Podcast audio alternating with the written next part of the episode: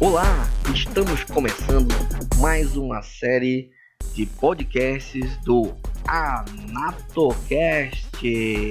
uma série de podcasts sobre anatomia aplicada à educação física. Siga com a gente, dê nosso like, vamos lá! Opa, beleza, beleza, beleza, galera, tranquilo, vamos lá então, né, galera? Vamos começar, né? Vamos pensar aí que todos vocês estão aí nessa viagem pelo conhecimento. Eu, professor Márcio Gouveia, vamos começar aí a tocar a nossa série de podcasts sobre anatomia. É, nesse primeiro momento, anatomia aplicada à educação física, e aí vem aquela velha pergunta: por que, que o profissional de educação física precisa estudar anatomia? Olha só, uma hora que você está em contato com o movimento, movimento corporal, né, nós vamos entender que o movimento ele só acontece porque nós temos aí algumas estruturas como ossos, músculos e articulações vinculadas a um sistema nervoso que emite determinados estímulos e esses músculos se contraem, tracionando ossos e aí os movimentos ocorrem. Então, além de toda a questão cultural por trás do movimento, também existe a questão biológica, a qual nós precisamos também ter um enfoque dentro dessa perspectiva aí. E aí, pensando nisso, nós vamos ter que entender a etimologia da palavra anatomia. Anatotomem é, ou anatomia é uma origem grega que significa cortar em partes. Já o dissecare é do latim, que quer dizer é, dissecação ou é, lapidação né, dessa, dessas estruturas. Então, Aí nós temos aí já duas etiologias dessa palavra aí, tanto do grego como do latim. E o que é anatomia então hoje entendida nessa nova era? Quando nós pensamos assim, nós já imaginamos que anatomia é algo que você vai fazer somente em cima de cadáveres. E não é bem assim. Há ainda algumas universidades, algumas instituições ainda tem os laboratórios de peças úmidas, né, que usam, utilizam aí cadáveres para a, as aulas e é muito importante, é muito bom, muito proveitoso, mas hoje grande parte dessas das, das, dos laboratórios já estão aí com peças secas, que também é bem interessante, não se perde com, com facilidade. E o que é anatomia? Anatomia é a ciência que estuda de forma macro e microscópica forma, estrutura e a constituição do corpo humano. É isso que a anatomia vai estudar. E o que, que é essa divisão de macroscópica e microscópica? Quando nós pensamos aí nessa anatomia macroscópica, nós vamos entender que é uma anatomia que nós é, observamos as estruturas e suas, seus acidentes, vamos dizer assim, a partir do olho, do olho nu. E já microscópio nós vamos precisar de uma ferramenta, seja um microscópio, uma lupa, para poder observar melhor características dessas peças e estruturas. Legal? E na constituição do corpo. O corpo é constituído por várias partes, né, galera? E ah, se a gente for pensar em como esse corpo né, se constituiu, nós vamos ter que partir lá de uma teoria, a teoria do Big Bang, a teoria da grande explosão, onde na verdade ocorreu uma grande explosão e milhões, milhões de partículas subatômicas ficaram espalhadas aí no globo terrestre. Essas partículas se agruparam e formaram os átomos. Esses átomos se reorganizaram, se ajuntaram a outras estruturas e formaram o que nós conhecemos hoje como moléculas, as quais se reagruparam, formaram o que nós conhecemos como macromoléculas, que por sua vez se reorganizam e formam as organelas celulares. Essas organelas, que estão aí no interior das células, constituindo as células, vão se especializando, as células vão se especializando e vão formando os nossos tecidos. Esses tecidos, por sua vez, se reestruturam e formam os nossos órgãos. E esses órgãos, bem agrupados e harmonicamente organizados vão formar aquilo que nós denominamos de sistemas. E olha só que bacana, né, gente?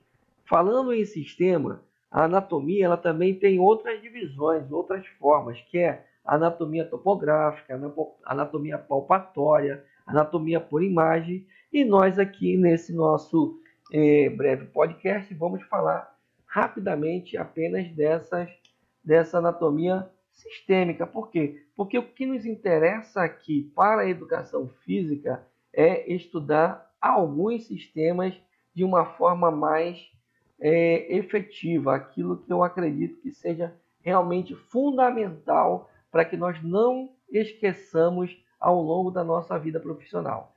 E dentre os sistemas que nós temos aí para ficar registrado em nossa memória, nós precisamos basicamente desses quatro aqui: sistema esquelético, sistema articular, sistema muscular e sistema nervoso.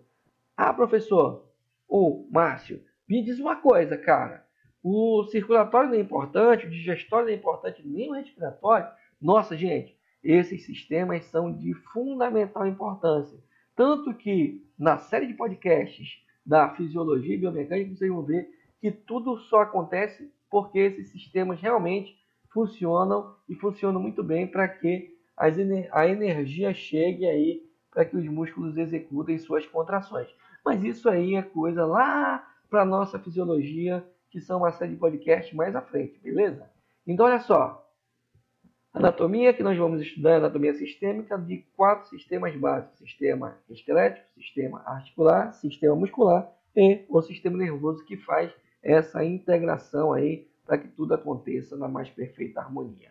Quando nós falamos aí, além disso aí, nós precisamos falar também nas terminologias, terminologias anatômicas.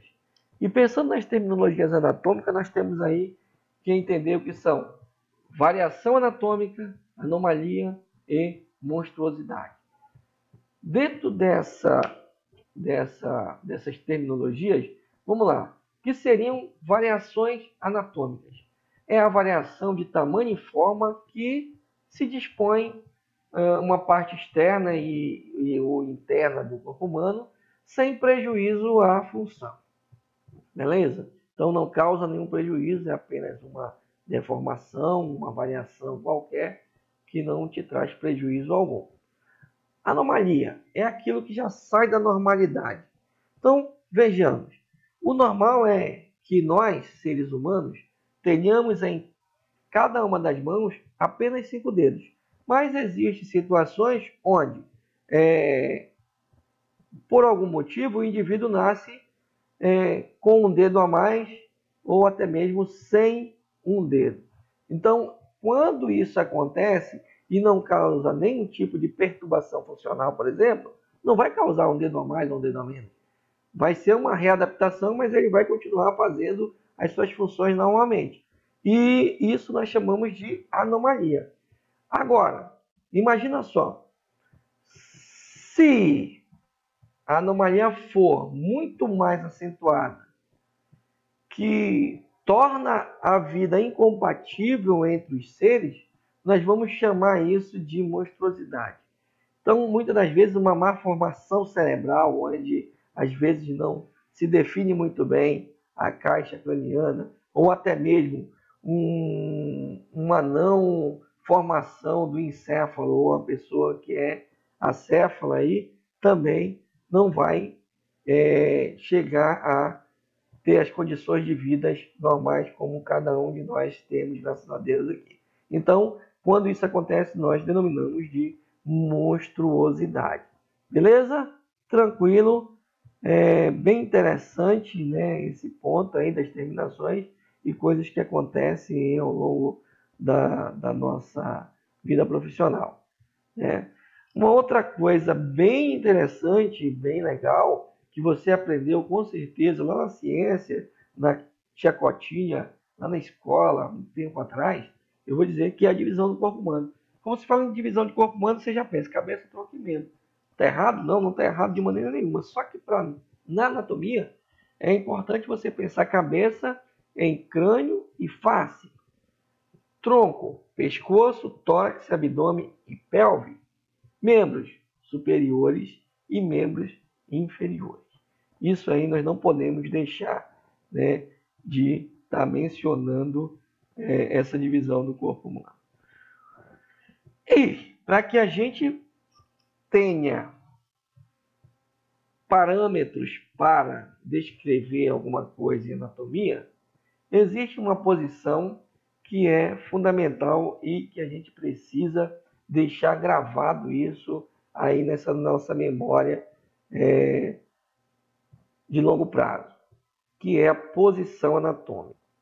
O principal objetivo dessa posição anatômica é que ela é uma posição que deve ser padrão, justamente para evitar diferentes descrições anatômicas de, de, de, de termos.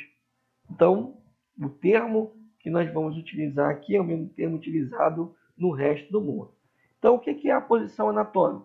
Posição anatômica é a posição bípede, aquela que nós adotamos, aquela que o homem adotou, né? Ou seja, de pé, aquilo que nós chamamos de posição ortotássica, em pé. O corpo deve estar ereto, a face vai ser voltada para frente, os membros superiores vão estar estendidos e perpendicular ao longo do corpo, com a palma da mão voltada para frente, beleza? Voltada para anteriormente. E os membros inferiores deverão estar unidos, com as pontas dos pés ligeiramente afastadas. Essa é a descrição que nós temos da posição anatômica. Isso cai em muitas provas, sejam na universidade, sejam nos concursos públicos, sejam em várias atividades onde nós tivermos aí anatomia. Beleza? E aí nós vamos ter, a partir dessa posição, algum, algumas descrições, por exemplo, decúbito dorsal, decúbito ventral, decúbito lateral. Isso vai ser usado em várias situações da nossa vida profissional. Às vezes nós nem falamos nesses termos técnicos, mas é deitar de peito para cima, deitar de barriga para baixo, deitar de lado, é, são os decúbitos dorsal, ventral e lateral. Beleza? Um outro ponto importantíssimo que deve ser tratado aqui, exatamente, são os pontos de referência. O que são os pontos de referência? São a estrutura do corpo humano que serve como base para estudo, por exemplo, dos planos anatômicos são pontos de referência. Por exemplo, ponto de referência para o estudo é, dos planos anatômicos, o osso frontal, o osso occipital, a sutura, sutura sagital, sutura coronal. Esses são pontos de referência. Além de outros pontos, como o plano de Frankfurt, que é um, um ponto de referência para quem vai fazer alguma forma de avaliação física, por exemplo. Né? Então, você tem alguns pontos de referência que são importantes, que você tem que saber para que você faça uma boa avaliação física em seu cliente, em seu aluno, onde quer que você vá fazer essa avaliação. E aí, galera, como a gente viu, nós não podemos deixar de pensar em anatomia como um todo, aquilo que nós vamos usar no nosso dia a dia, seja na escola, seja na academia, seja é, nos clubes, seja no parque, seja nas ruas, não interessa. O importante é que você tem que saber que os movimentos eles existem a partir de estruturas anatômicas. Lógico que tem um outro viés da, da questão da fisiologia por trás disso aí, mas nós precisamos entender é, parâmetros anatômicos para que a gente também possa também estar aí ciente daquilo que nós estamos fazendo no nosso dia a dia. E como eu não posso deixar de falar a nossa próxima aula ou o nosso próximo podcast, o nosso próximo episódio da nossa série de podcast, a NatoCast, vai falar e vai tratar sobre os planos, eixos e os movimentos. Planos e eixos do movimento, né? Os planos aí anatômicos, eixos anatômicos e os movimentos que ocorrem dentro desses planos e eixos. É uma situação que eu acredito que causa, às vezes, alguma estranheza, causa alguns incômodos e até inquietudes, é, não só nos acadêmicos da educação física, mas também em profissionais que muitas das vezes fazem alguma confusão com isso. E vamos tentar deixar isso bem claro no nosso próximo podcast, na nossa próxima episódio da série AnatoCast.